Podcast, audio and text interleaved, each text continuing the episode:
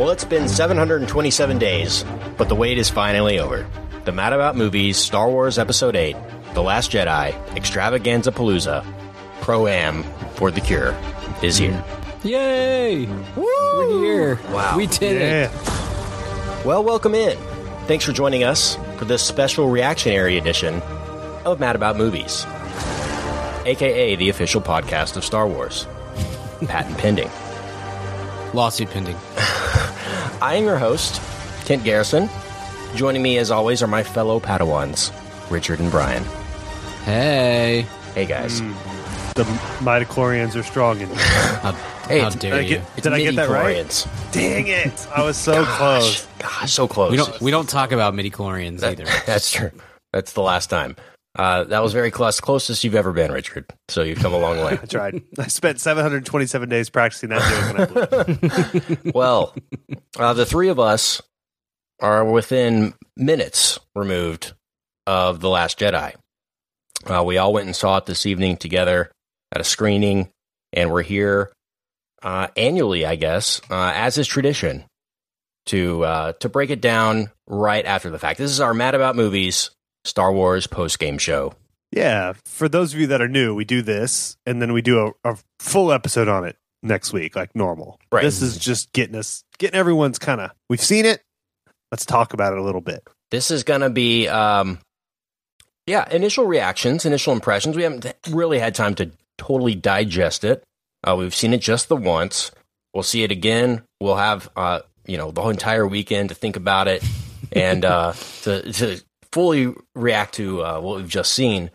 But uh, I enjoy the initial reaction too. I, I Mhm. enjoy just uh, speculation more than anything on, on what we just saw and, wh- and what that might lead to.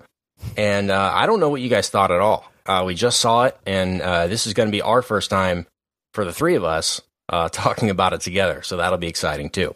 Uh, we're going to save spoilers.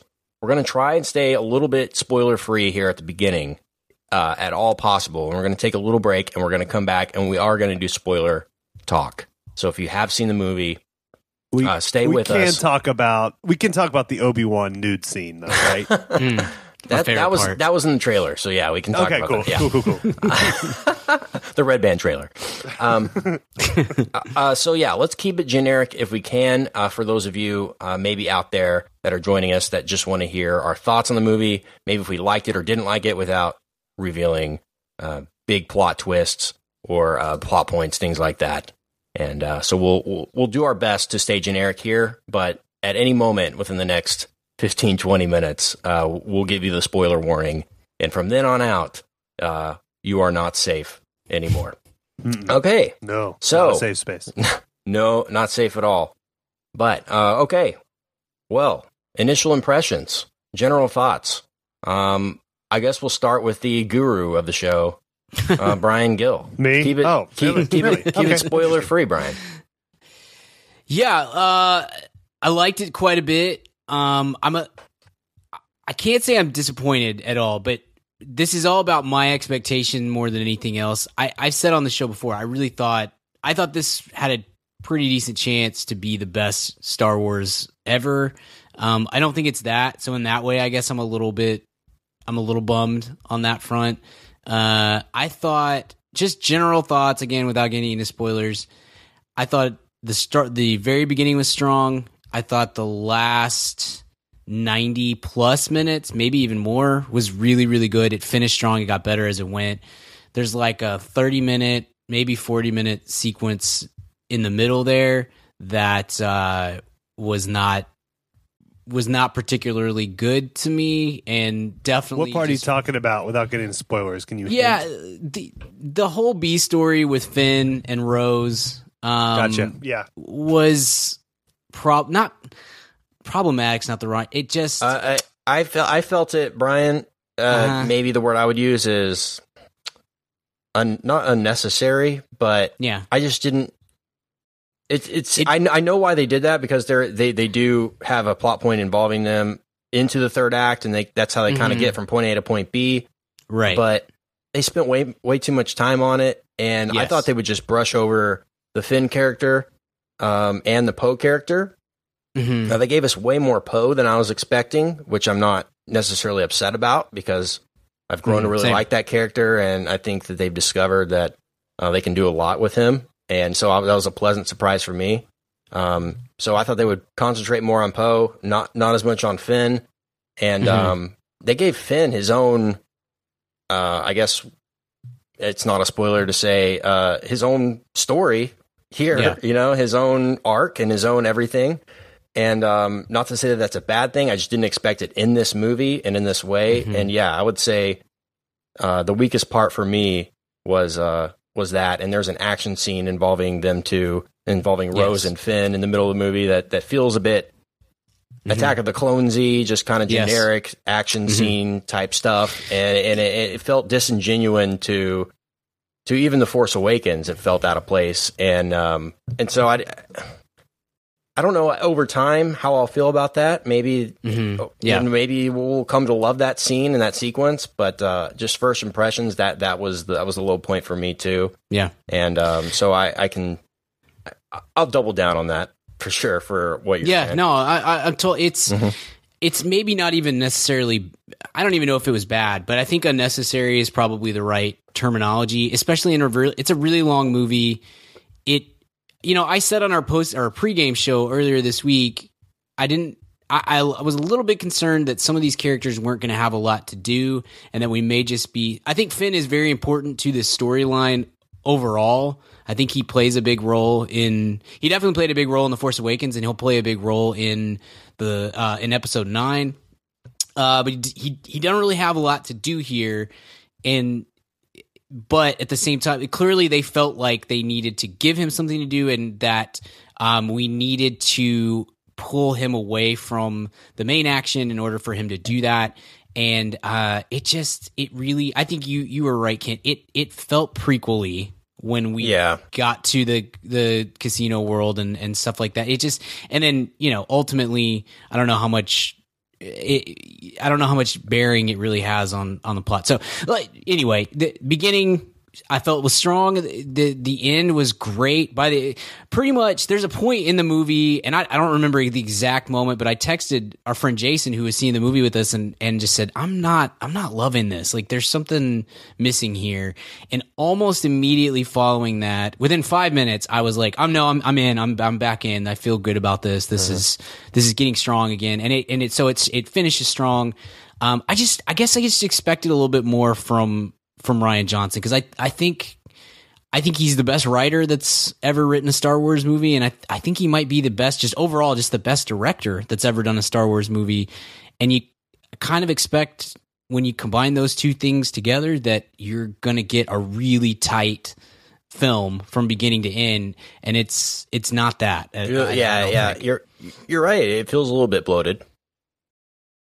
Yeah. So that's that's where I'm at. Um, and we'll do Mm-hmm. spoilers in a bit, but I want to hear what you guys think and uh, where we're where you're at with this whole thing. Yeah, RB. Yeah, I'm tor- you know, uh, this is this is interesting. I'm I'm always interested in in, in both of your uh, thoughts on this more than even my own because I'm I'm so uh, d- kind of disqualified uh, fr- from this. But uh, you know, I, I I really love the parts I liked on this a lot. Um, I thought Mm-hmm. tonally it was cool. I thought visual. I thought aesthetically it was it was much like the Force, Away- Force Awakens, just really rich and luxur- luxurious and beautiful looking. Um, but there was a few. It's just like there was a few different things, and it's hard to without going spoiler ter- spoiler You, territory. you that- can you're say right. character names that you didn't like. I know, I mean, if you're saying a, an actor Okay, or well- somebody like that, okay, well, it didn't work for you, or I mean, whatever. I'm- I thought. Look, first off, it's well. It's. I think it's been discussed on the show. I don't care for Laura Dern ever, like across the board. However, um, that in spite of that, I was all in on her character for a while because she was really hateable. and then, without getting too, I, you know, uh, we'll save it for spoilers. I don't want to go. But we'll talk about it in a minute. it was hard. Let's just that. say it was hard for you to get on board with the Dern uh, arc Yes. part. Yeah, Yes. yeah, Yes. I found that to be not well fleshed fleshed out Mm-hmm. and flushed out too. and flushed out they didn't flush it soon enough. or flush it. uh, yeah, no, totally apt and and fine. I agree with you, Richard, uh, on the aesthetics of the movie. I actually really enjoy the aesthetics of the movie. I think this might be my favorite Star Wars movie in terms of the look and feel of the movie, uh, and, and the effects. I mean, the destruction in this movie is awesome. I love, I mean, the way, how far they've come since 1977 when it comes to blowing up spaceships is incredible.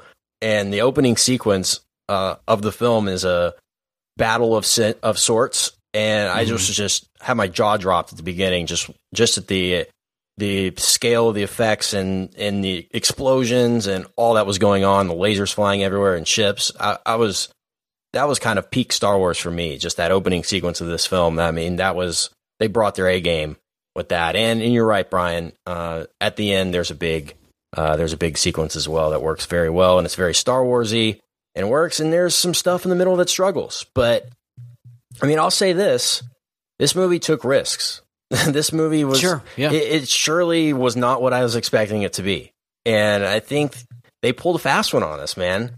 I mean, some of the stuff in the trailers, the way that they edited those trailers together for the Last Jedi compared to what actually happens in the film is actually like they were trying to swindle us into thinking things were going to happen that don't and people say things to people that they're actually saying to another person and it was very clever i'll just say they did a good job of of keeping us on our toes heading into the film. And me as somebody that you know went back and rewatched the other movies and and uh and is surely up to date on uh, the force awakens and all that uh it, it, it took me by surprise with with where they went with the plot and with the characters and everything. And I mean, it's a risky film, and when we get into spoilers, we'll talk about it more in more in depth. But just overall, um, I'm leaving the theater more impressed with how um, risky they went with it, and they didn't play it safe as much as I thought they would in in terms of uh, the characters and Mhm. the marketability of the franchise and what characters we think are going to lead us into the next movie and so on and so forth and into the next trilogy even and I mean I'm asking more questions than I am than I have answers. I mean I thought we you know we we talked about in our in our pregame show that we thought things that we had questions about in the Force Awakens would would be answered more or less in this film, you know, regarding lineage and regarding uh, who's bad, who's good, who's going to be bad in the end, and who's going to stay good, and all that. And I have more questions now than when I went into the movie. So I'm excited for even more speculation talk when we get into spoiler talk because that's always fun to talk about where Star Wars is going to go. But um, man, it uh, it certainly wasn't what I expected. I I will double down on that, Brian, too. Yeah. And- no, I think I think you're right, and and like that's part of the, I think wrong, but whatever. The the backlash against Force Awakens is that it's very familiar and feels very. Uh, for some people, felt like a rerun of Star Wars or whatever, and I don't. I don't think that that's the case with this one at all. So No, maybe- it's a new formula. It's Uh-huh. definitely Yeah. a new formula. It did. It, it took things that we've grown accustomed to, things that we have grown to expect in Star Wars, the way scenes play out, the way characters react to each other, and they twisted them on its head. Sometimes in this film for the sake of humor. And there are a lot of elements that funny parts that happen in the movie that got a big laugh in the theater that happen at times you're like wow that was just a really serious moment and we're all laughing now it, it Mhm. was it so there were moments like that um it definitely it definitely was trying to do a lot i won't say Yeah. I, i'm interested to, to hear your thoughts more brian on your opinion of i thought i would get more from rian johnson because i'm with you in the fact that i thought this would be more less it would be less of what the force awakens was in terms of mass appeal and would be the more dark artsy star wars movie. And i think in some areas that is but i was surprised at how much mass appeal it did have and how wide it did reach. Eh, does that make sense at all? In, Sure, in terms yeah. of the lightheartedness mixed with the dark mixed with everything it was more well-rounded than i definitely expected in this movie Mm. and I, I we likened it to empire strikes back when we went into it you know the cast and crew compared it to that when they, they were making it and Rian Johnson himself compared it to that. I thought we would get more of that in this. Instead, we got more of. Uh, it felt more Return of the Jedi to me tonally than it did Empire in Mm. uh, in some parts. But uh, wh- what about you? Especially in the in the uh, we, you mentioned it earlier, the casino. There's a sequence Mhm. that takes place in kind of a a galactic casino of sorts, and that that felt very Jedi to me too.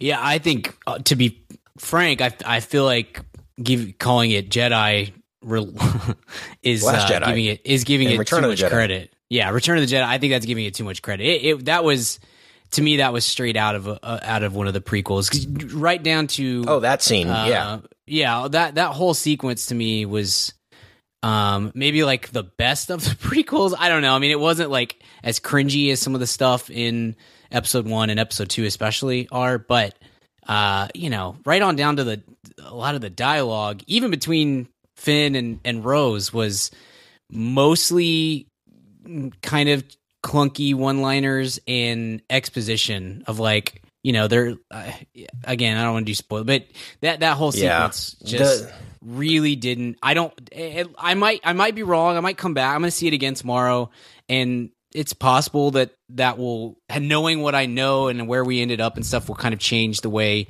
that I feel about that sequence. But I I don't really expect it to. That way, it was it was not it was not particularly good. And you mentioned a lot of the humor and stuff. That kind of that took me by surprise a little bit as well. I was not, you know, Force Awakens is very funny. There's a lot of funny stuff in it, but to me, most of the the more um, enjoyable, funny moments within that movie are character based. It's Finn relating to to Rey and vice versa, and it's Han taking Chewie's blaster and reacting to that and stuff like that. That I think is really it works and it feels um I don't know, it feels like it works for the characters. Yeah, yeah, I wasn't natural. expecting nearly as many, especially especially going from J.J. Abrams to Rian Johnson. I did not expect the sheer number of the more di- slapstick stuff. Yeah, I mean, it was yeah. dialogue related Yeah. humor and and stuff like that. And I'm not saying mm. it's bad, but it definitely took me out of like it. It just took me a while to to get adjusted to that, and I enjoyed it some down the stretch, and so there's something to be said for kind of like setting the tone early and and coming back to. And I, I definitely think that was there. I did not expect that. Now that for sure, that uh, that casino scene, that I don't, I really don't expect that I'm gonna go back and be like, oh, you know what, that was actually pretty good. The the humor is can be different. Like humor is always objective, and and comedy is more than anything else are the most likely for me, most likely movies that I'm going to be like, I didn't really care for that first time around, and then a second or third or fourth viewing is like, oh no, I, this is funny now, I understand it. So maybe going, uh, you know, when I go back tomorrow, that that portion of the uh of the film kind of potentially has you know works better for me on that route um but i don't i don't know that the whole casino planet thing uh, will ever i mean it, it just i don't know man it just felt like i said prequel better in Skyfall. yeah, I mean, really, but um, it felt prequely, not just in tone, not just in like dialogue, but also that's a forty-minute stretch that really, truly is like one MacGuffin to another. There's like ten MacGuffiny steps. Oh yeah. in order Yeah, yeah. in order to Yeah. get to the finished the in the you know the finish line and i i'm okay i don't know i'm okay with macguffins if they're done correctly and i'm okay with kind of stringing it along when we have to and i and and i understand again the idea that we've got to um we've got to find something for finn to do but once you get to the finish line i'm not sure that the payoff feels up to what Do- we just just went through on that Yeah. that whole sequence. So Do do we have to find something for Finn to do? Right. I mean, we we froze Han, right. Han Solo and Carbonite. You Right, know, that- I'm just saying, like you can with with Star Wars, if you don't need a character, you can he can go on another planet and then he'll come back whenever. I don't necessarily Mm-hmm. think we need to spend 40 minutes following on their adventures. You know, Yeah. if if we not at all necessary, and not to say Finn's not necessary, but you could have definitely trimmed the fat with that stuff mhm. um, and maybe Yeah. given us half of what you gave us. And Mhm. there's um, another character that they bring into the fold there, Benicio del Toro, which we'll talk about in in spoilers more. Yeah, but that's Yeah, just I've got another some character. there. Yeah, I mean that's just another character that you have to give a story to and give time to, and not in, not even including Luke, who you have. This is his story. This is his movie, really, and uh, you got to build the, the characters of Rey and and uh, Kylo, who are your Mhm. your two your hero and heroine uh, type characters. So There's a they- lot going there's on. so much. It's- There's so much to get to, and and the thing about it is, is this is the second movie. I mean, this Mm, is yes. this is the, this Always is the, the middle. This is the hardest Yes. one to do. It's the middle of a of a beginning, middle, and end. And it, Mhm. and you always this movie's point, like you said, is to get between point A and point B. So I expected a little bit of sludge here, Mhm. and you know the middle of empire it kind of drags to me a little bit too when you're cutting I, I mean the stuff with with yoda is so entertaining and stuff with with empire that uh i mean they're going from cloud city back to darth vader back to yoda. I mean that that stuff for me i, I always tend to forget about that. I always remember the beginning of that movie and the end and there is a, i mean that's it's not super strong not to say that this is is that much worse or better or anything like that. But I'm just saying, um, I we almost took for granted how well paced the other Star Yes. Wars movies are, especially The Force Awakens. I mean, Yes. that is just every scene is integral to the scene before it and after it, and there's not a second of wasted screen time, and, and it's only it's like less than two hours or maybe two hours on the dot, and it just it it does a great job of introducing it and getting us in and out, and boom. Mhm. Um, this one is a little more bloated, like I said. Not to say that that's necessarily bad, because um, in context, if we you know see the third movie again, a lot more stuff might make sense to us in this, or be more maybe maybe the third movie is is Finn's movie, and and that is the real Yes, arc yeah. of this whole trilogy is Finn, you know, uh, having a huge impact on the way the Force uh, ends up and the way the Jedi's end up in the First Order and everything. So, um, but for this movie, every time they cut back to him, Rose and Finn, I was just, I was, I was done. I, I just wanted to see something else. Uh, I don't know. Mhm. If, I, I guess that's all, all I'll really say about them uh, until we get to spoilers. Yeah, no. Before we do, I mean, are we are we not going to talk about the miracle season? the, volleyball, fi- movie, the volleyball film. kind of just right? sure like how, that. like how, how high did Disney stock rise after they bought 21st Century Fox, and how, and then how far did it drop after they dropped the trailer for that movie? like listen, simultaneously. listen. Well, look, Here's the- that's a movie that thing, needs guys. a big, huge star fronting it. If you're going to do a volleyball coaching film, you need a big star, and who better at in 2017 or 2018 rather than Helen Hunt? Mm, yeah. Listen, the the important thing is this, and I don't think you can deny this at all. I, I know where Uh, you're going, and I can't. deny I, it. I, I, I don't think you can combat this. That will be unequivocally the best, Best volleyball volleyball of related 2018. movie Yeah. of 2018. I, I don't even think that'll come close unless like Top Gun 2 has another volleyball scene or something. like that's the only way it could get beat. Yeah, Uwe Boll's going to release Dead or Alive 3, and you guys are going to be sorry when you made that proclaim uh, proclamation weird- uh, some or weird this early trailers, 2000s. Now, that was about the, you know, speaking of just the experience of going to see this, uh, that was about the worst That trailer was the worst lineup group of trailers ever for No- a world no premiere. Star Wars movie that's going to be guaranteed to make $200 million I've ever seen. Mhm. Uh, we got what did we get? Jurassic World, Rampage, uh, that Alpha movie, Yeah. that volleyball Anni- movie, and that. Annihilation, the Natalie and the, Portman the, movie, na- yeah. and the uh, Natalie Natalie Portman like Predator, which is going to tank is going to tank so hard and i'm bummed Yeah. because i the book was really interesting and we like alex garland but that movie's going to tank hard Yeah, I love Alex Garland too. I think that movie looks. It not only does it tank, it looks bad. Like the, Yeah. and it may be great. The movie might be awesome. I just mean the the marketing material on it was Mhm. was Like- not good. the antelope, alien antelope, or whatever. I don't even know what. Yeah, that was bad. Wait, That was the worst. The, the best two trailers were the Avengers trailer was cool, and the um, you know, the Wallace and Gromit ish, whatever Yeah. that one was. But that it was Early everything Man. was everything was prehistoric, including that. There was the Alpha with like the, the it's like just this one sob story after the other of this wolf and this prehistoric man that no one will see. Um, oh man, it was that was oh, that was a, a, alita that that was in there as well which oh yeah. Alita was. I mean that. Battle but it's Angel. Cool, though. oh yeah, No. that one looks rough. So bad. I, I um, feel like you can all. it would have been way better Johnny, with you're Shaggy's my Angel. battle Yeah. angel. You're my darling battle angel. Closer than my peeps, you are to me. Battle Angel.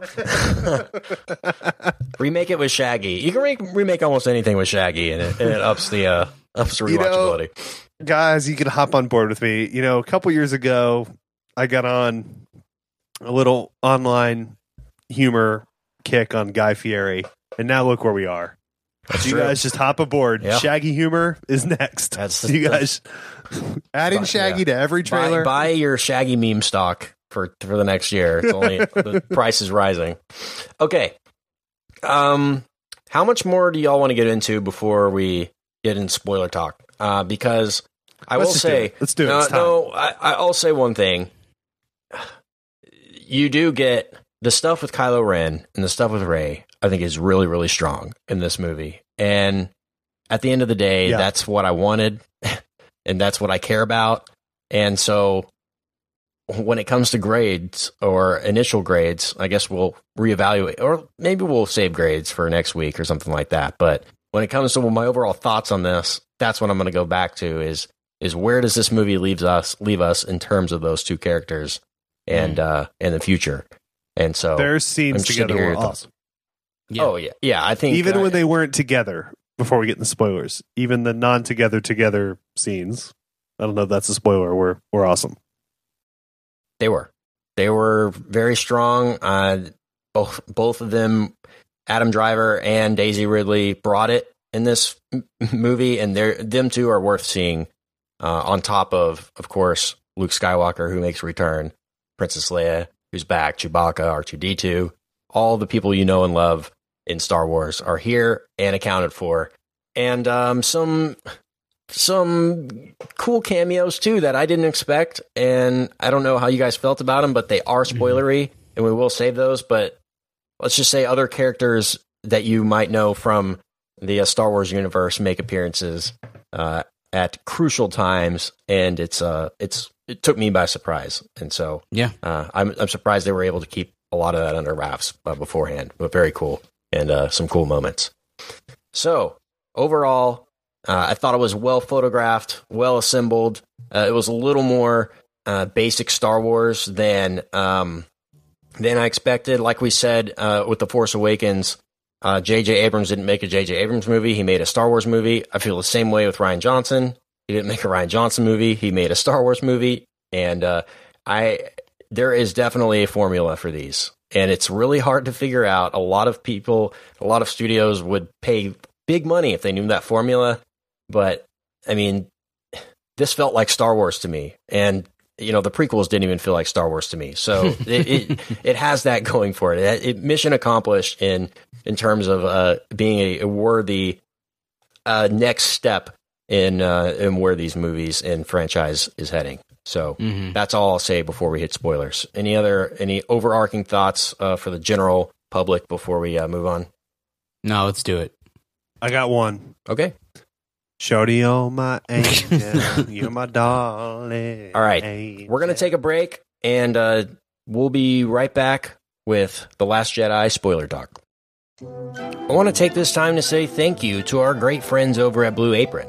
Yes, Blue Apron, the number one fresh ingredient and recipe delivery service in the country. They deliver fresh, great meals straight to your door, and it could not be any easier.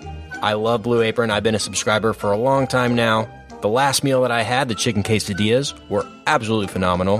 One of the tastiest meals I've ever had, and honestly, it could not have been more convenient. What makes Blue Apron great is you can go online, you can schedule meals weeks in advance, you can pick out meals ahead of time. There's a great variety of meals every week. If you're somebody that's on the go, or if you're somebody that works a lot and you just don't have time to grocery shop, Blue Apron is for you. They send the meals straight to your door, ready to prepare with no wasted ingredients. And honestly, the only thing keeping me from eating Blue Apron every single meal is that they don't have a pecan pie package, because I love my pecan pies. Some of their great upcoming meals include chili butter steak with lemon parmesan broccoli and potatoes, vegetable lo mein with bok choy and carrots, roasted chicken and maple butter with mashed sweet potato and collard greens, and spicy shrimp bucatini with cabbage and toasted breadcrumbs. And trust me, Blue Apron is perfect for a date night or a dinner and a movie night. Nothing hits the spot quite like Blue Apron. So, Blue Apron is treating Mad About Movies listeners to their first three meals, a $30 value, with your first order if you go to blueapron.com slash mad. Check out this week's menu, get $30 off with free shipping at blueapron.com slash mad. So thanks, Blue Apron, for being such great supporters of the Mad About Movies podcast. Thank you for making our lives better. Blue Apron, a better way to cook. All right, so again, we are in spoiler zone now, and so don't don't be here unless you've seen the movie. We don't want to ruin it for you. So- Okay. Um, I'm in what- Delaware. What, was the most? What was the most shocking thing to you guys? The one number one shocking, most shocking thing. I would say for I me, this for me it was less about turning Rey from the good side to the dark side and more about turning Kylo Ren from the dark side to the good side. And Hmm. I really liked that. And if what we were expecting going into this, right, was that this entire series is going to arc on a giant fight again, probably between Rey and Kylo Ren, right? It's going to be those are the the hero and the villain of this at the end of the day, other than Supreme Leader Snoke, which we'll get to. Um, the way it ends up at the end, with all that happens in the movie and the way Kylo and Rey end up with each other, is going to make for a very interesting third act of this because Yeah. uh, I mean, are they ever going to fight again? Are they, you know, what is their relationship? Are they best friends? Are they still enemies that that at the end of the day uh, only were saying what they needed to do to to win the fight, or they're trying to psych each other out, or what? Or are they going to run from their fate? Or I mean, it's just there's so many questions here in regards to uh, what's going to happen there, and I didn't expect that. I didn't expect there to be a huge question mark I thought we would know more. But that was the biggest shocker for me was just how they went about that. And um, I don't know who's on what side and all that. And I'm I'm excited about that though. Brian, what what what shocked you? Yeah, I wasn't. Uh, that was definitely different than what we expected. We were very, I think, masterfully led to believe that it was going to be the reverse of that. And even in the movie, you get hints of it with uh, Rey kind of reaching out to the dark side in on the island, and Luke acknowledging how quickly she went in that direction and whatnot. So yeah, I think that was that was the that was a pretty big shift to have it go the other direction. And but also I, I you know I love I love that uh, we have that moment and you get an oppor- you get this moment where you're like okay maybe they're gonna it's gonna go the opposite route and uh, Kylo Ren's gonna join up with her and and then it they pretty quickly put a the kibosh on that and I I, I liked that I thought it was I thought it was the while from like a sentimental standpoint, I'd kind of like it to go the other route. I'd love to see a full redemption for Kylo Ren. I We just like Adam it- Driver. Yeah. Right, exactly. I don't think it's fitting for his character for him to uh full on just like, well, I'm I'm a good guy now and just come on back to the other Right. side. Yeah, So, Right. And it I wouldn't thought- be much of a battle without him on the other side. Right, I, I thought though, I I agree. I like the little tease of of him and coming over and that for a second, but at the same time, I thought it was kind of rushed and a little contrived in the way he was like, "Come with me, we can rule this all together," and she's like. Not really what I was thinking, and he's just like, Mhm. "Well, then I will destroy." It. Like it escalated really quickly for me. Mhm, I thought sure. it needed a little punching up on the script. I thought the the the the plot was solid, but I didn't think the dialogue supported that plot very well. If that makes sense. agree. Yeah. Um, makes- it, ju- it it just but but in terms of story, it was it was good uh, on that front. For me, the biggest shock was, and I had no idea until the mask came off, uh, that Phasma was a girl. I mean, I was. oh, really? no, I'm, no, I'm kidding. Of course, the voice is.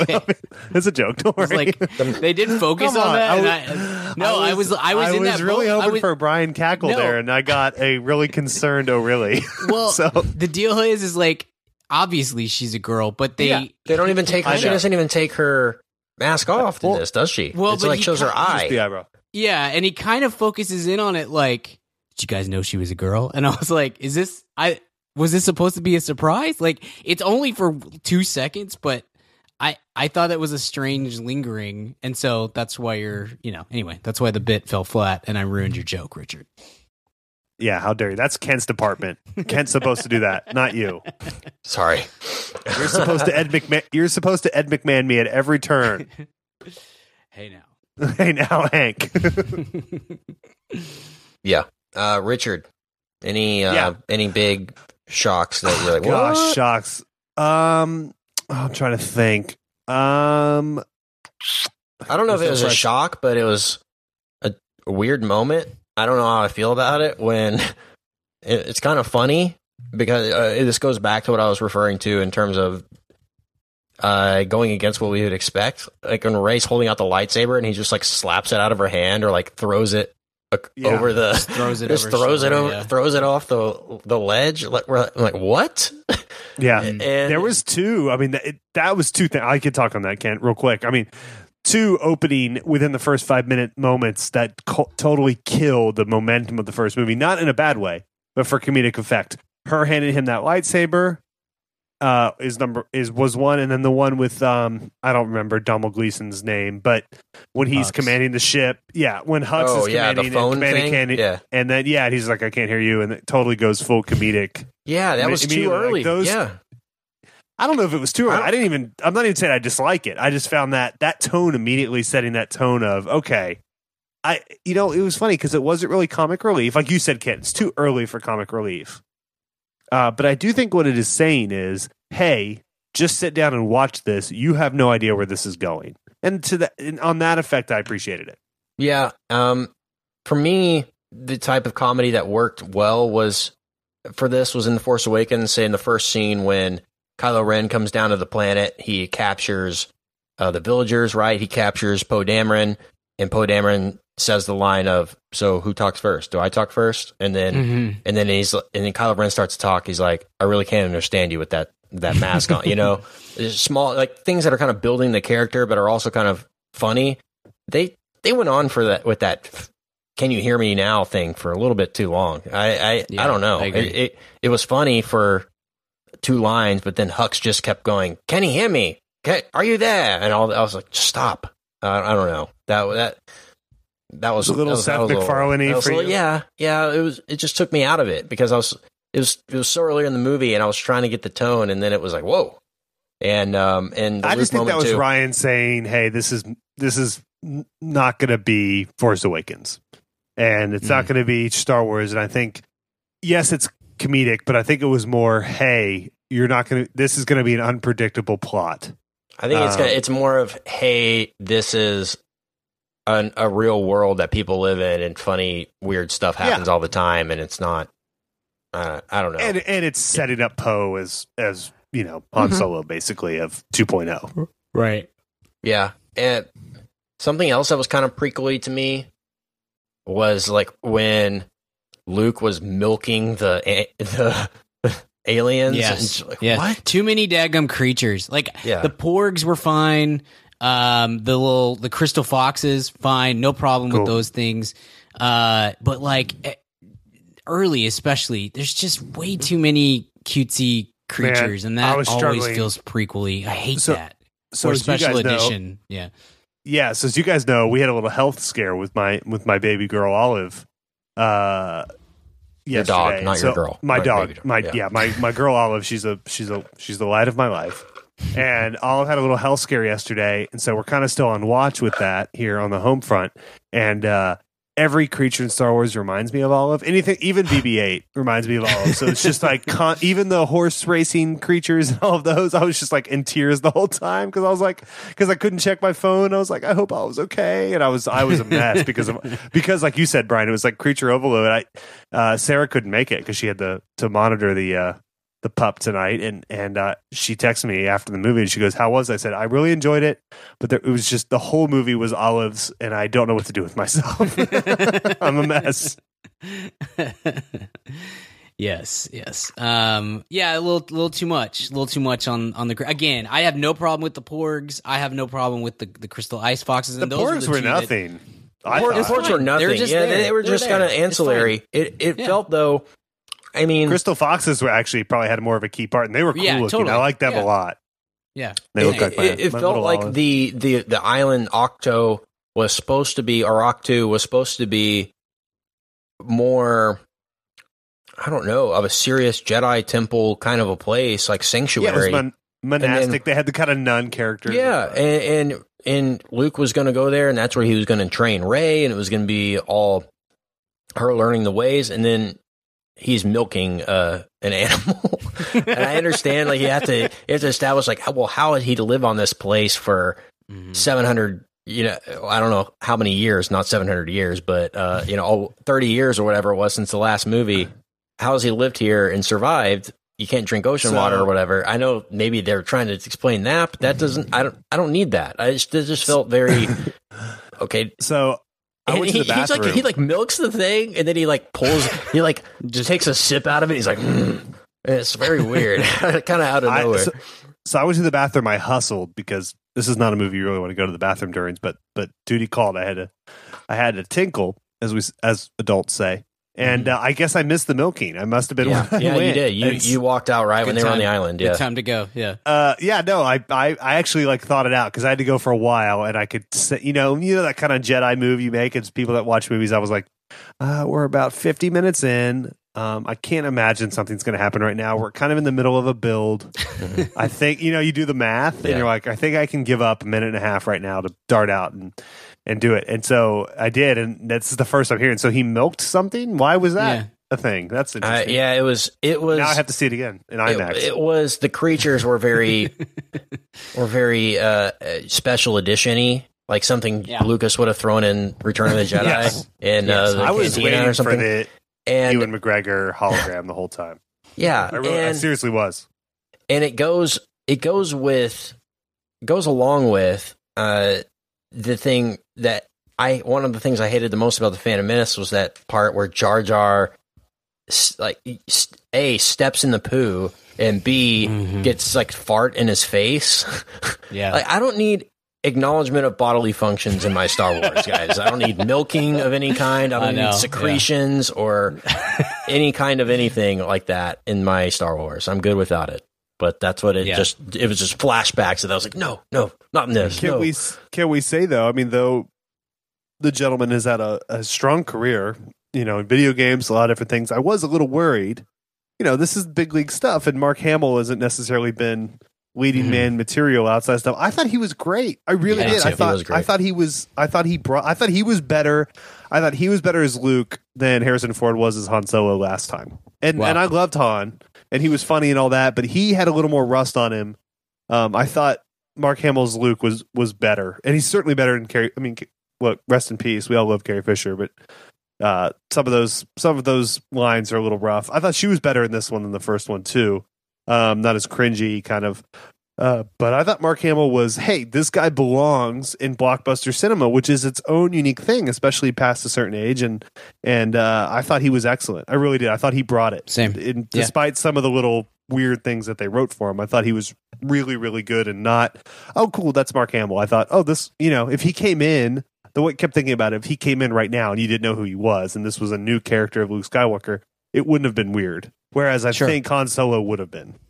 Yeah, that makes sense. I think that's fair. He's he really understands that character. I Yeah. think Yeah, as much does. as anything. He just he he uh, he knows it. He understands who the character is. He's got a great respect for it, and that is just you know that's what he. I don't know. It's like what he was born to do is play Yeah. Yeah. that character. Oh, especially in the early ones, you know, he's kind of the weak link in terms of acting. Mhm. I mean, Luke's Sure. a great character, but you know, uh, the, you know, Harrison Ford's great, and there's all these. Al, I mean, Alec Guinness is probably one of the Right, ten best right. actors ever, and so you're like, you know, it's James Earl Jones. You know, you're like, okay, this guy's he's cute. He's got a little blonde hair, and that's cool. And then it kind of comes full circle, and you're like, wow, this guy has some weight to him, and he's really bringing the the darkness and the light and the humor and the you know he was really well rounded. I was I was very that was the thing I was most interested in seeing um, and nervous about. I was kind of you know waiting to see people being like, yeah, it was good, but you know Mark Hamill, he's he's fine on mm-hmm. your PlayStation, but not you know in a Sure. in a three hundred million dollar movie. But he was awesome, so that was that was a big plus as as far as I'm concerned.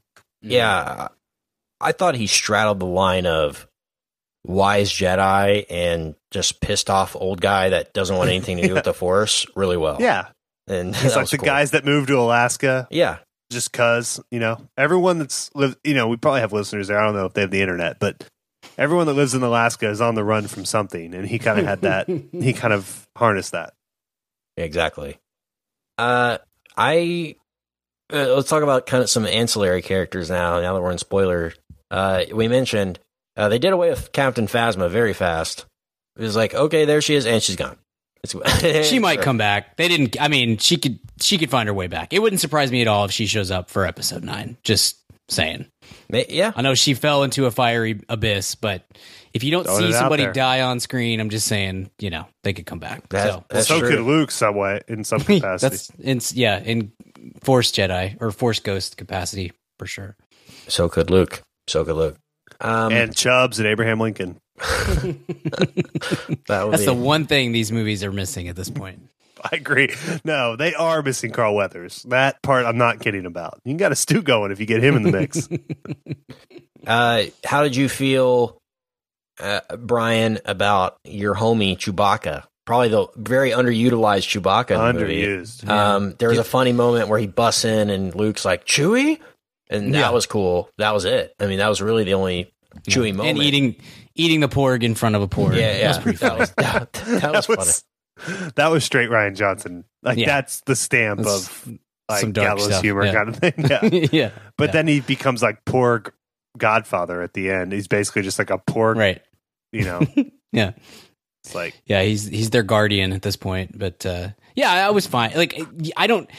Chewbacca is my favorite of all the Star Wars characters. I love Chewbacca the most, but I don't need him to be like the the leading character in the film. I mean, if they want to make a Chewbacca origin story, I'm there, but I don't need him to be. I thought it was going to be yeah, way more. I, thought it was still a little less though. yeah, I thought it was going to be way more of, uh, you know, Rey and Chewie were going to be more of a, That a thing. I, I think that's I think that's episode nine. I would guess. I I, would guess that's a hope. bigger part, and I hope so too because that that is truly that's one of my favorite parts of these uh of this trilogy is the relationship between like I rewatch re rewatch Force Awakens today.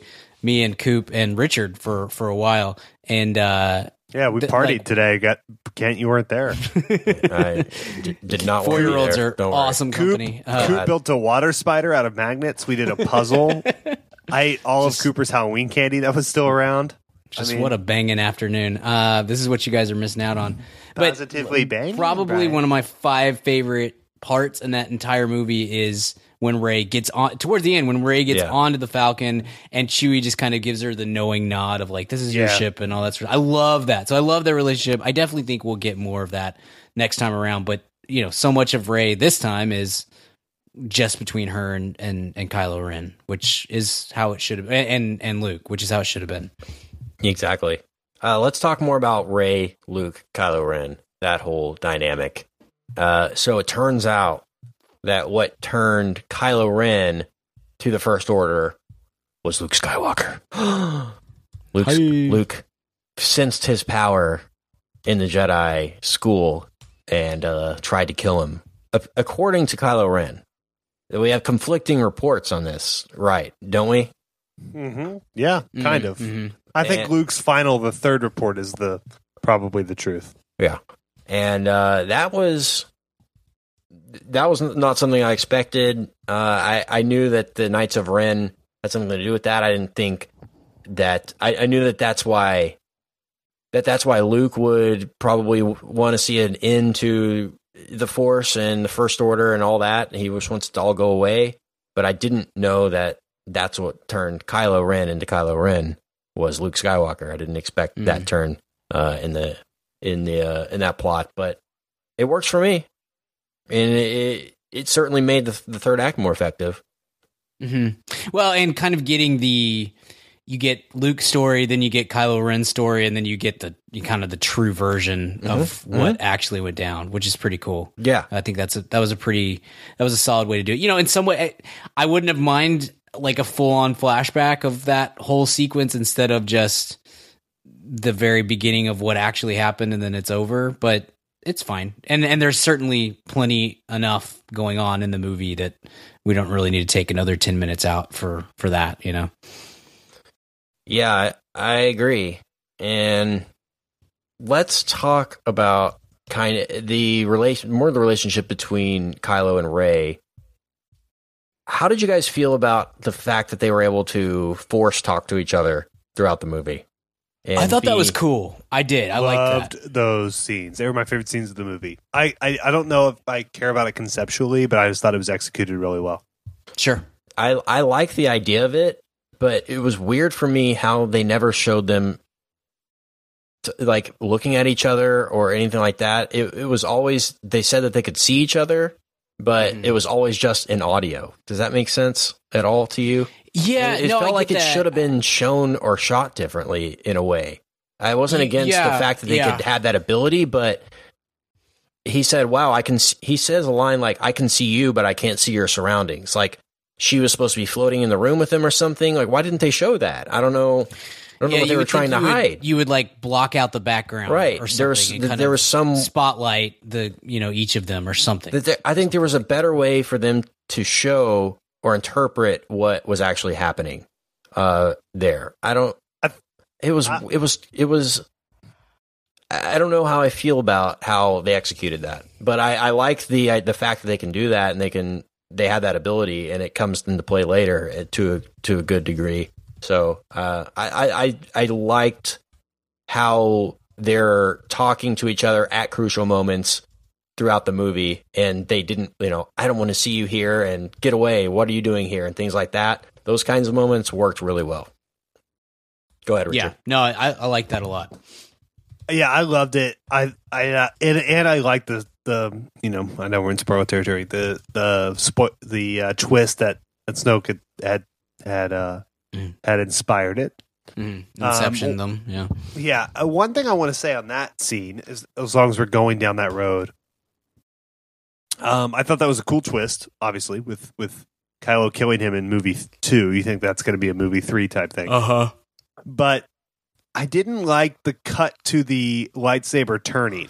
Like it kind of, I, I think it would have been way cooler as a. That's true. I didn't think like he's that. like he's already hinting at it, right? Mm-hmm. Snoke is already saying, and he turns the lightsaber. You know what would have been? Oh, yeah, yeah, you're right. Turns it on and kills his enemy, and then if it had happened then, it would have been like, oh my gosh! But like it, sh- it cut to it turning towards him, so you're like, oh no, it's going to kill him. You know, that's fair. I don't know. Yeah. I just thought that was a yeah. weird. That. Maybe a if better way. Those three seconds yeah. out, it's way cooler. Or if they had shown maybe Rey like her her eyes kind of giving the side eye to where you think Rey is turning the lightsaber to grab it to kill Kylo Ren, yes, right? Yes, and yeah, then yeah. it kills Snoke. That would have been a cool kind There's- of tease yeah, slash twist. Yeah, Yeah, I agree. I, it was an awesome, like macro, Yeah. awesome plot twist, and I love that. Mhm. Just micro, I wish they hadn't cut away to it, or Kent, like you said, had had cut to another person's face to kind of at least give some ambiguity as to who's moving it. But like Sure. Once you see him look, and then the lightsaber starts moving, it's like, and it goes to kill his enemy. You're just like, oh, okay. Oh, I mean, I was all Mhm. you're like, oh, this is cool. He's going to kill Snow Supreme Leader, but at the same time, would have been. I think that moment would have been way cooler as a surprise. Yeah. that lightsaber goes through him, and you're like, oh my gosh, he killed him. You know, that was a cool way to going. kill him, but it would have been freaking awesome if if Kylo Ren had just like chunked his lightsaber at him or something, or Yeah, just I you know just too- gone ham on Snoke or something. I thought it was a cool elab- twist, but yeah, it could have been just more violent and just like I don't know. And this might be an episode nine thing, but I think, oh man, I'm going in the wormhole with you guys. I think it also like One of us. One yeah, of us. I'm, I'm falling in. But I think it also is like obviously Kylo Ren it makes him more powerful. I think they should have touched on this or at least hinted at in this movie. And if they did, I didn't notice it. But I think there's something in that he was able to keep these intentions away from the supreme leader. Yes. Yeah. Mhm. And he was Yeah, able to it, kind of yeah. live this double life, whereas the supreme leader thought he was in every. Mo- they hit. Yeah. They say that a lot, right? Like I've seen Mhm. his brain. I've seen it now. yeah, But Kylo Ren has some power where he's able to at least put these thoughts and at Mhm. least fool the supreme leader, who at this point, until he when he's killed, is essentially omnipotent. Mhm. Um, they should have hinted as to how he did that or why he did that, or you know, you you know what I mean. And maybe they will in episode nine. But I thought that was a little bit of a miss after the fact that he's kind of been living this double life. Yeah, it shows Yeah. how naive Snoke was, and he says, I think the line is, "Your you child can't can't sway him" or something like that. Calls Rey out for you don't, you know, because she's convincing him, "Don't do it." You know, join me, and and he's saying the opposite. And uh, man, I'm I'm disappointed in a way because I think Snoke is freaking awesome. And I loved everything the too. design. I love the character. I love how Andy Serkis played him. I mean, it's been we complain all the time, every week nearly on this show. Why don't we have any badass villains in Hollywood anymore? He was one of the more badass villains I'd seen, and I was just looking forward to him just wreaking havoc. On and the I was looking forward. at First Order, just like in the first of this movie. You know, the first act or two when he's showing up randomly on holograms and everything, and just scaring the absolute bejesus out Yeah. of people. I love that. That was cool. and I Me wanted too. more of that. I just so interested in it. And you're Yeah, talking it's- about weak villains, but I think it would have been cool to see how does he look in an Iron Man suit. you know, that would have been cool. or multiple Iron Man suits. Oh my gosh! Uh, has anyone ever done yeah. that before? Woo. Um, yeah, I think you're right, Kit. It, I liked Snoke. I think he'd be really cool to have around. From a narrative structure, he had to die, and I'm glad he died now because it it sets the it sets It's the tone because from the from the very one, beginning, yes, because from the beginning of this story, really, we are we're taking Kylo Ren from one side and Rey from the other side, and we're we're bringing them to a head. Like they have to have a you know some sort of confrontation, some clash um, that decides the fate of the universe. That's how I don't know. That's how we narrative structures work in this case. And to me, one of the better ways to go about that, one of the better ways to get to that point is you have to kind of shed the baggage of what's holding both of those characters back. And they did both sides of that in this movie. They got rid Yep. of uh they got rid of Snoke and then they later get you know, get rid of Luke and now those two characters, that's the two main characters of this trilogy, and they are on a collision course headed Yep. towards one another for episode nine. And that's perfect narrative structure. and it's very like I like I mentioned before spoilers.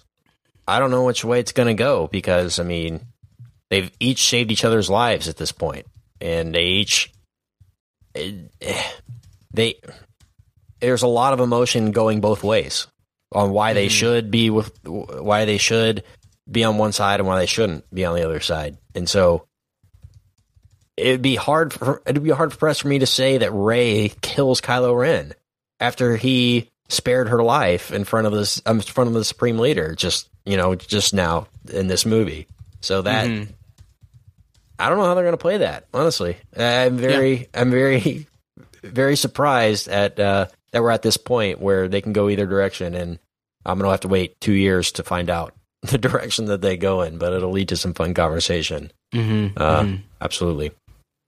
Um, okay. Let me see what else I got here. Uh, so that you mentioned what didn't work for you in regards to Finn and Rose. It Yeah. was that like I don't know horse racing scene. I don't know what to it's say. It, it- that, that's so.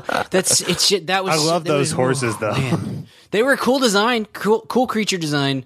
Um, but just why? What are we doing? Why are we doing this? Why do we need Justin Theroux in this movie? Like the the whole That was so weird. it was. It was. out- It felt out of place, and may, I don't know. Maybe Justin Theroux is just a big Star Wars fan. Is like, please put me in this movie, and I get that. But Oh, like Daniel yeah. Daniel Craig did that in Force Awakens as a stormtrooper. You know what I mean? Like you, you if you want to pull that off, you can do that. And I that didn't whole mind him as sequence- much though because it's really just one little like. It's kind of- it is. It's it's just like it's a that whole. I mean, that's twenty minutes where ultimately nothing of consequence happens whatsoever. It the whole point of that is we've got to get these two in a room with Benicio del Toro, and then we've got to get those three onto the Star Destroyer I- to- so that they can sort so that he can fight. Uh, well, yeah, for now, for now, there's so that there's he- something so with he that fight kid, Captain maybe. Phasma. That kid Right. circles around the end for a reason, right with the and that and that thing. the whole bit i know is like we're we're stoking the flames and we're the you know we're the spark that lights the rebellion all this sort of stuff i just i would really like there to be a better way to do that than the two of them riding on weird alien horses through a casino it just Totally. that again that just felt like something that you would have seen in episode one or the special edition releases or something like that it just didn't it doesn't fit. To me, it doesn't fit Star Wars. It doesn't fit the uh, the aesthetic that has been established through the rest of the film, and it just again, it, it just kind of reeked of we got we got to find something to do with Finn, and and to your whichever one of y'all said this, I think maybe the better part would have just been like we're gonna leave him in the. uh what if we just leave him in, In that medical medical, thing, yeah. tent until Yeah, he's Kent. like they're being evacuated and they're on the the ships going away from the the cruiser and whatnot, and he wakes up in there, and now he feels like he's got to do something to be, you know, to make up for not having done anything of substance over the course of this entire, you know, or something. yeah, yeah, or Yeah, I like think what- that's right, Kent. Like right. like they treated Poe in The Force Awakens. We see him at the beginning. Mm-hmm. He's there, and then at a crucial moment in the film, boom! Oh my God, it's. Poe! Holy crap! And everyone's No. like cheering in their seats that that this guy's back and here to save the day. That could have Mhm. that could have happened. You know, maybe Yeah. he leaves and then he he comes at the end of the movie with Rose and he's like, I just. I, I found the code and and he finds it at the crucial time and then that, that all happens. We don't have to get we don't have to actually see how that all went down. Eh, you know, you know, yes, yeah, I think yes. one thing too we should talk about on that sequence. Um, Yeah. and I'm the last person that you would think would say this because I'm a I'm a big fan and I was really excited with the casting. And I thought he he delivered a fine performance. I mean, he did everything he could with the material, with the stutter and everything. But that Benicio del Toro character was super disappointing. Yeah. When you hear Benicio del Toro's in Star Wars, uh, it's I think it's two characters in a row, which he really brings it. I think Guardians he brought it too, but there the result is a little like, oh, okay, he's just this guy, Yeah. You Why know. does, he, And- and- why does he need a speech impediment? Like that's just I don't really know. I didn't. I I, didn't mind that. I did- I mean, I, it. maybe I that's hated it. offensive. Maybe that's offensive, and I'm probably wrong. But I thought it was like a little. I don't I even didn't- mean from I a, don't an offensive standpoint. I just was No, I know. uh, I don't didn't know. find it. I just found it like a little quirk of him being Benicio. He's got a little Sure. depth in him. He's got to add an affect to a That's character, and totally you're like, true. Yeah. and you're like, to, for me, it was like, okay, well, at least it like it added to like the rhythm of the comedy and stuff. And whether or not that's like offensive or not is not up to me. But for me, it, it was. I didn't mind that, but but uh but I just thought the whole arc of the character was kind of disappointing. And, and look, you know, I understand philosophically where they're talking. You have these extreme darks and these extreme lights, and you're trying to show that there's people that are exploiting the middle. Oh my gosh, look at the Mhm. allegory in our world right now. Uh, but it was just to me a little bit disappointing. I think there's 25 million actors. You know, if Kent was very well trained, I feel like he could have played that part. You know, and Kent's yeah, terrible. Yeah, Ken- it, Kent's it a reeks- terrible actor. He's It the worst. reeks of uh, we need somebody for this part. Oh, oh, oh, holy crap! We think we can get Benicio del Toro. Del Toro shows up on set. My guy has speech impediment. Okay, all right, Benicio, whatever you want to do. Yeah.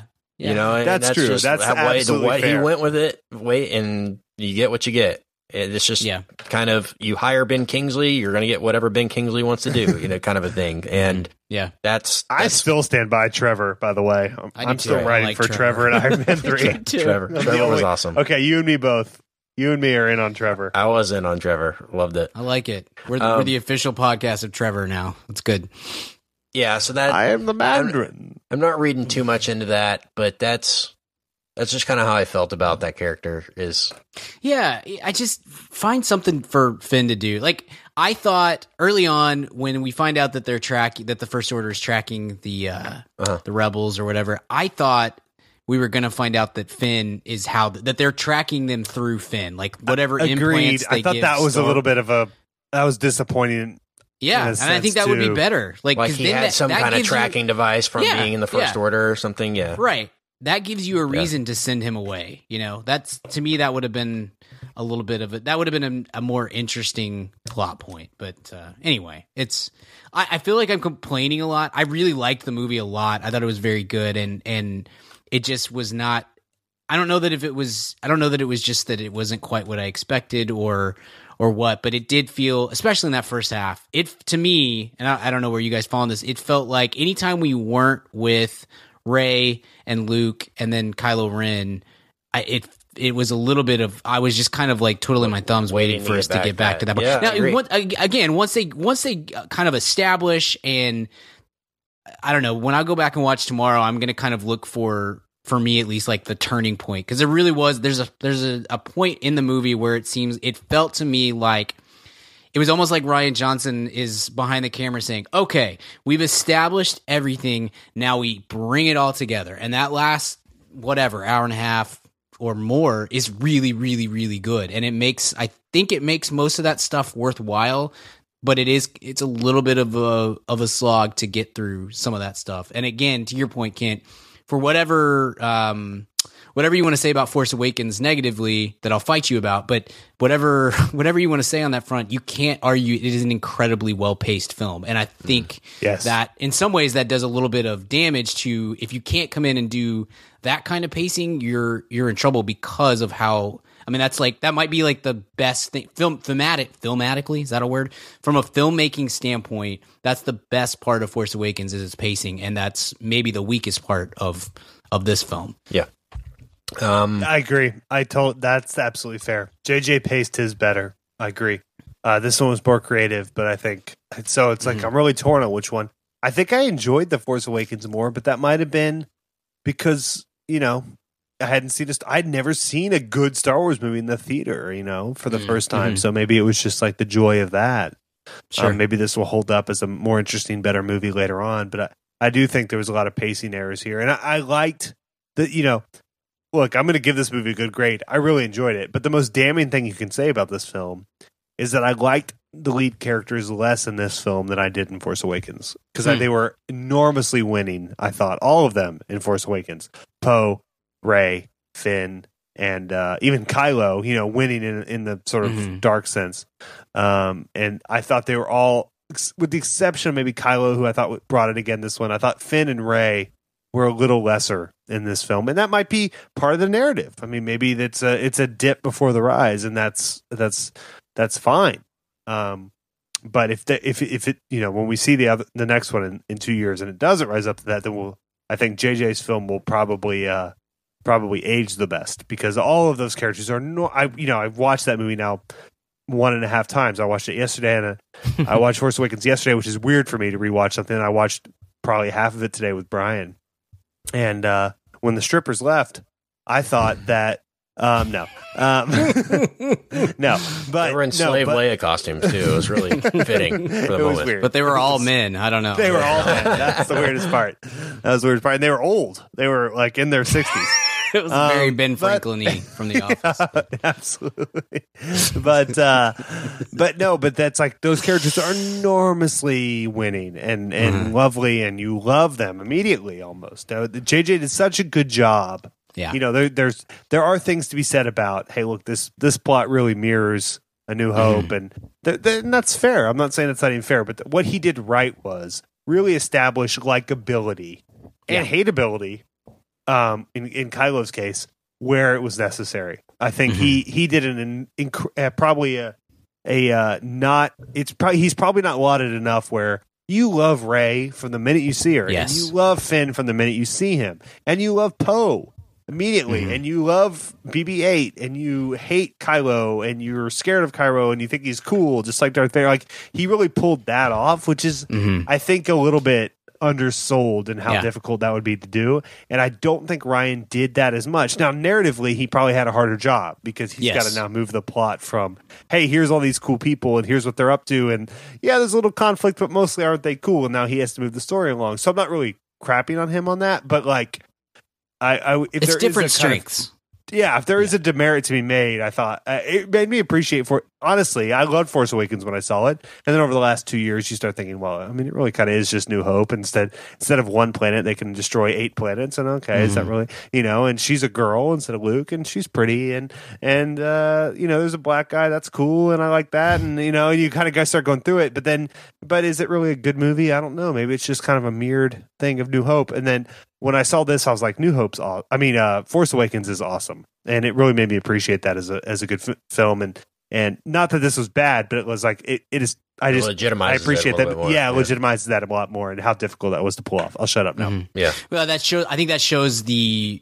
I think that shows the Spielberg influence that JJ has in all of his films and his writings and whatnot. He he brings everything you just said is a hallmark of a Spielberg movie, and that's you know that's maybe the best thing that he brought to uh, Force Awakens was that kind of uh, sentiment or that style of of character creation stuff.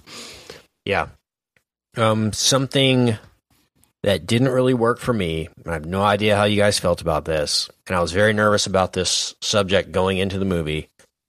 Um, something that didn't work for me. I'll just say it: zombie Princess Leia getting frozen in space and then Yeah, going that back was to the ship. And Why- So Brian and I made a joke. I mean, that I, was Brian, I, I haven't got a chance to talk to you. When we saw each other this afternoon, we said, you know, you, know, you start worrying because we I, we both love Carrie Fisher and we love Leia, and we were like, how's that going to work? You know, we're kind of talking like, how do you think they'll do it? And then you're like, gosh, what if they just like immediately, like, really without any grace or like, tribute to the actress or the character, kind of just kill her off in a real weird way? And when she explodes out of that ship, I, I wish I was sitting by you, Kent, in your in your lovely lady. I wasn't anywhere near Brian. I was like, oh man, because it kind of Brian. Did you have the same It thought? You're like, oh no. It's like, And then- uh, is that that is literally what we were just joking about? Is something horrible and ill-fitting and a weird way to kill off a beloved character? And and then she starts floating through pa- through space, and I was kind of like, oh, I kind of wish they had killed her. like Yeah. this Yeah. is kind of Yeah. worse than that. Anyway, why? Ken, I'll let you continue. why did they not? It's very weird. Why did they not just have somebody attack the ship, or the ship is involved in the you know the space battle or whatever, and she gets hurt? Like, why did she have to fly into space and then come back and then come around and then end up at the end of the day she ends up in a hospital bed, right?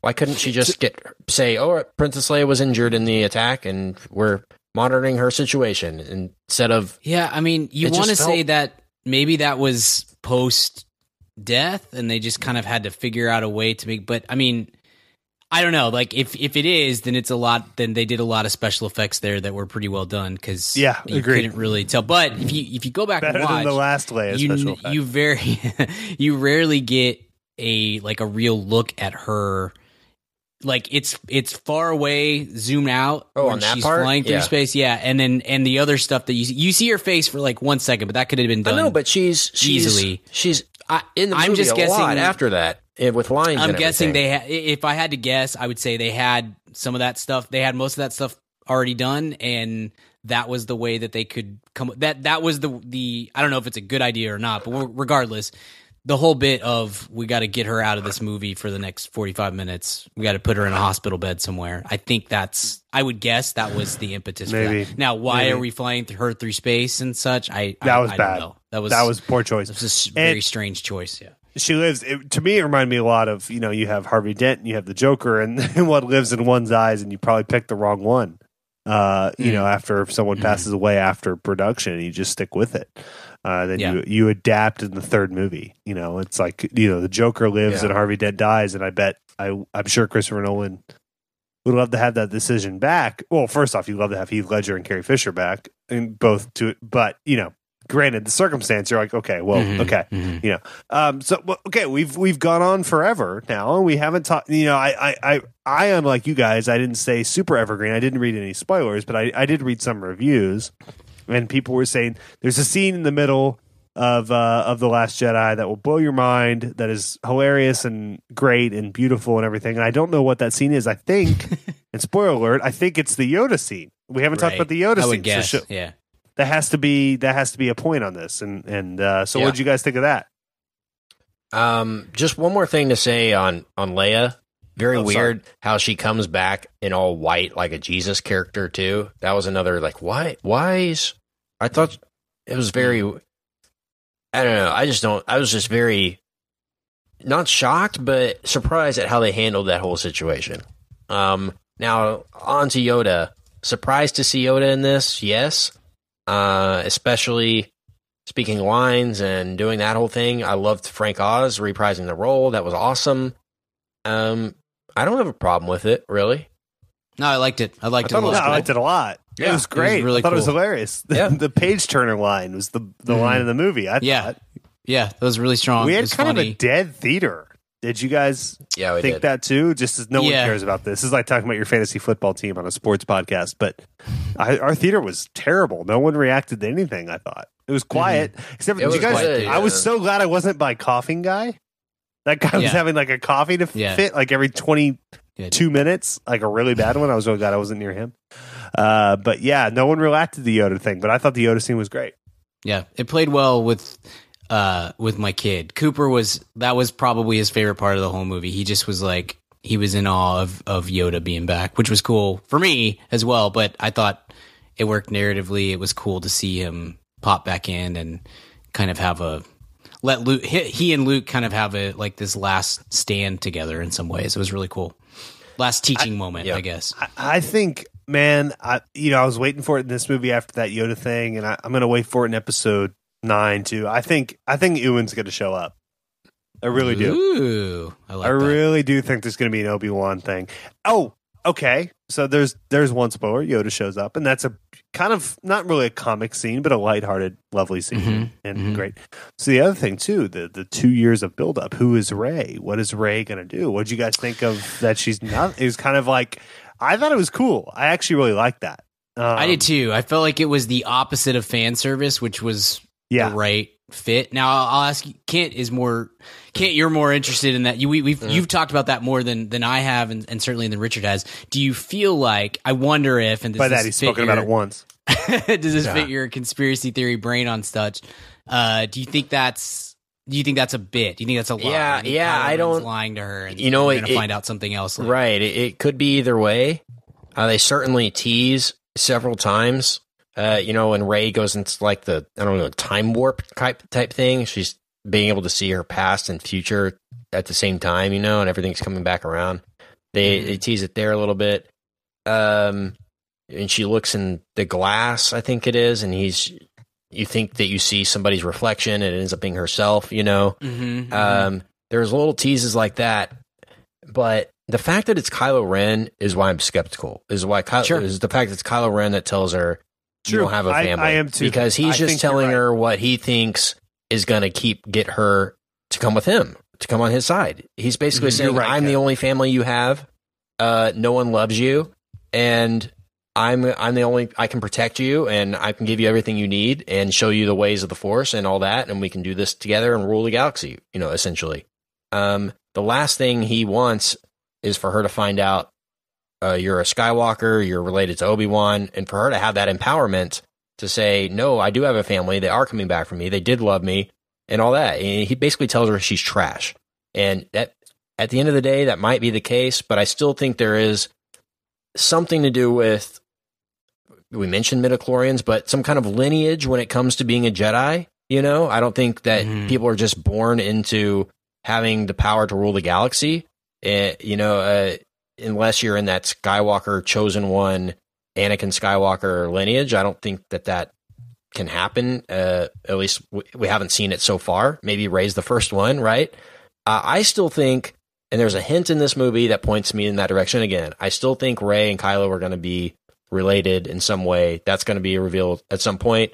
Um, the Force talking back and forth is a hint at it too. You know, um, the fact that they're connected so um, perfectly, and they Mhm. juxtapose that with with Leia talking to Luke almost exactly at the same. You know, they almost mirror each other when that happens.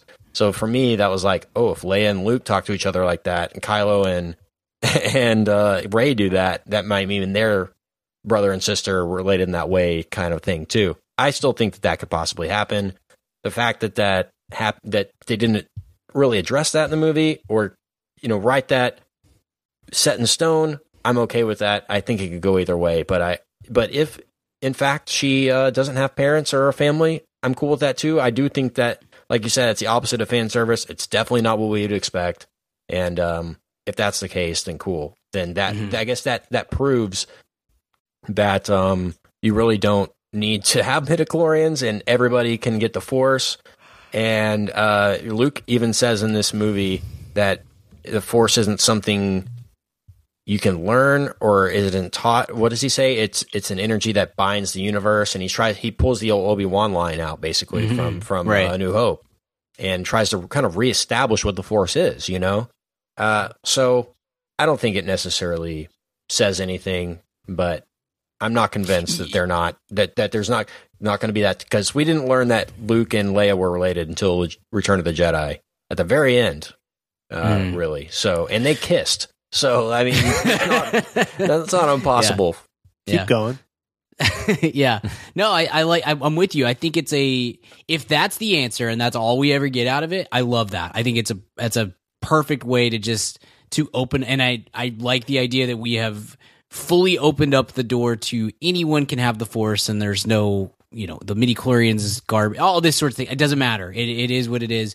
But if they come back and address it later, it wouldn't surprise me at all. I think I I thought I thought Rian Johnson. That's maybe one of the better strokes of the uh, of the the screenplay is kind of doing that in a way that it would not. It wouldn't surprise me at all if they go back on it. But if not, it's a very. I think it's a great answer to that question. Yeah. No, I I think it- you're totally right. I think it's the biggest question of this entire series, really, right? Who is Rey? Sure. Um, that could be the, the ultimate the- the- reveal at the end of the entire trilogy is Rey is blah blah blah's niece or whatever. It- Uh, but I Darth think they will have to whatever. do is if she if she is a nobody, you know, that they Mhm. sold her for booze and they Mm-hmm. they died, you know, hours away from her on Jakku. Um, by the way, the Luke Skywalker, oh yeah, that is middle of nowhere or whatever line was great, but Yeah.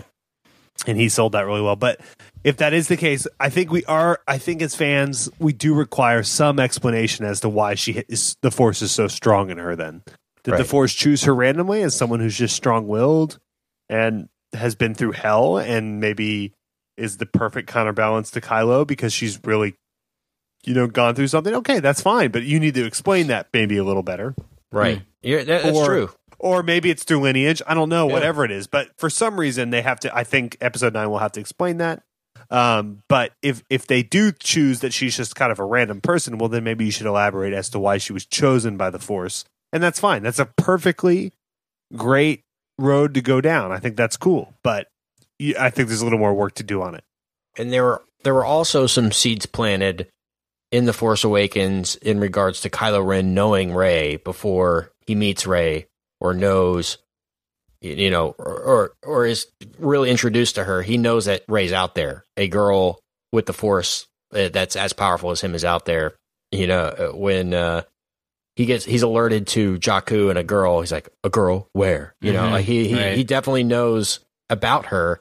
Uh, yeah, So that's how a or great why? Point. Uh, I hadn't don't know. Yep. Does he know? He must. He has. clue. He definitely knows her lineage, and he's not going to tell her. I think that's the more the case than uh, than her having no family. I think he he's so scared about the truth and her finding that out that he knows that that'll be the end of him. It wouldn't surprise me if she finds out at the uh, in episode nine in a big con- confrontation with Kylo Ren or or whatever. Maybe she's she Yoda's finds out, friend. and that's what she uses no, that's what she uses to kill Kylo. Like she finds out that they're brother and sister and that he essentially killed um their father, right? Mm. Han Solo and uh killed their mother uh pretty much. So that could be what turns her against Kylo again after he saved her from Snoke. And she'll find out that it was all deception and lies and he was just trying to swindle her and that could be what. But who knows? Who knows? Wow. Go anywhere. Wow. Yeah. It could go anywhere. That's It could really go anywhere. We Uh, got more so, yeah. thoughts on these, and we've got guests too to come. Man, we've got Mhm. so much Yeah. Star Wars content for you guys. You're not even ready for it. yeah, I, I really liked how it was my prediction, and I, I want to mention the opening crawl first, and I want to and I want to mention the last yeah, scene. yeah, yeah, yeah. Me Um, the the the last scene was really cool. How they kind of mirrored what uh, the Empire Strikes Back was with the scene that opened Empire Strikes Back being at the end Mhm. of this. I liked uh, I liked that, and it was a funny kind of line where the guy like takes a little bit of dust and he's like, "Oh, it's salt," because everyone probably thought it was snow, right? Because Yeah, of Hoth. yeah. I thought that was a funny kind of line Mhm. to. Uh, Yeah. It was the a cool red, touch. the red when you pushed through it was beautiful. I thought This- I, um, so beautiful, such a great that last oh yeah, 30, the 40 minutes. Color and the whole so setup and the on the uh, the salt lake or whatever the dried up lake bed was really cool. Uh, something that worked for me on the nostalgia aspect of it that wasn't so in your face that really hit a good note and it's a really good example of how you can call back to a previous film and not be heavy handed about it. I loved the moment where Luke is debating in his own mind what he's gonna, you know, if he wants to be involved after Rey says, you know, the resistance sent me to come find you. And R2 is there and uh, R2 turns on and he's talking to R2 and saying, why should I, why, why should I basically do this? And R2 plays the projection of Leia, help me, Obi-Wan Kenobi, you're my only hope. I thought that worked so well. And I loved that callback. Awesome. And it was Yeah. such, it was the perfect moment for that Yes. and to inspire Luke and to remember his family and the times that he had spent in the rebellion and all that. And Mhm. what brought him into this whole story, right? Was that was was Yes. the the projection. I I loved that. I thought that was I did great. too. It got real dusty for me Yeah. at that point, and a couple other spots as well. That, that uh, the you know the early Leia stuff was fine or or less than fine at times with zombie Leia and stuff, but all the sequences with her and Luke and the that one in particular, but the the uh, video playing from R two D two and stuff, I I that was very I to me that was very emotional and uh, done with a lot of grace. I felt like to where it, all those things fit within the the scope of the film. It wasn't gratuitous or egregious or anything like that, and and yet it also was like, hey, yeah, we, we you know we understand. We all we all miss her. We wish that she was not dead. Like that was a very it was a perfect callback uh, using the video and stuff. I think so too. I'm really excited to see this again. We haven't even gotten into the whole astral projection and the whole of Luke being in two places at once and all that. I want to get into more of that, but I don't want to take up this entire episode with all of our thoughts. I want to save some stuff for the next Sure. episode, which we will definitely have uh, next week, probably up. Tuesday. Wait. probably we're this coming. Tuesday, we're going to release that. So our part two, uh, we're going to follow it up. A lot more discussion to come, and all of that. So, um, Uh oh, Kent. Is your your fire alarm okay? my fire alarm's going off. All right. Well, my uh, fire alarm's going off, so I'm going to let Richard and Brian wrap this thing up. But uh, I will talk to you guys next week, and enjoy the weekend, and go see Star Wars. All right, Kento. Well, Brian, it's been a joy as always. We Yes. will give our we will give our grades, including Kent's grades, on uh, next week when we have some lovely guests who have uh, who have been uh, not only Patreon sub- subscribers but also uh, donators to the cause and the show, and they've they've done some some uh, Star Wars episodes with us in the past. So we're going to talk to them on Tuesday. The episode will probably be up Wednesday or late Tuesday night. I'm not sure. Sure. Uh, but we'll talk to them and, uh, and and all of that. So that that's when we give our grades and all of that. But I think it was a uh, it was on the whole I think a very positive experience. We don't mean that Yeah. to nitpick Mhm. on the whole, but you know there's there's things to nitpick here and there. But Brian, if I need to, where can I find you online? You can find me on the Twitter at bgill12. And if you are a VIP and you're still listening to this on Monday evening, I'm going to be doing an, an AMA on our uh, on our VIP My. page. So I'll post uh, I'll post something up about that tomorrow, maybe Saturday, and you can start putting up questions and stuff like that, so that you can help me not have uh, blank uh, air when I start talking at the very beginning. So, uh, but yeah, Monday Monday evening, I'm gonna I'm gonna do that. So stay tuned for that. That's exciting. Richard- I yeah, you can find yeah, yeah. you can find me at Richard Bard on all social media, mad about movies podcast.com. I tried to do an AMA in November mm-hmm. and I and no one could hear me, and that's Yeah. very stressing and sad. And might we'll try to fail too. We'll see. We'll see. hopefully- We'll all see. But I can I can promise this. We've talked about this. So in January, we haven't talked about this too much, but January is our five year anniversary of the podcast. Wow, how crazy time flies! Crazy. And we're gonna do a group AMA uh, that will give lots of heads up to. It's gonna be Brian, myself, and whoever that third guy is that we host with, and and and Kent, and we're gonna we're gonna all sit together in one of our places and answer questions and talk and hang out and maybe do a few giveaways and stuff like that. So that'll be in January, but uh, I don't mean to one up you, but I do. Um, so there's that. You can find me at Richard Bard. You can find Kent at Kent Garrison. Oh, there he is. You can find Hey, me There he and is. my fire alarm at Kent Garrison on Twitter. and uh, we'll uh, see you guys on the other side. Bye. Thank you guys.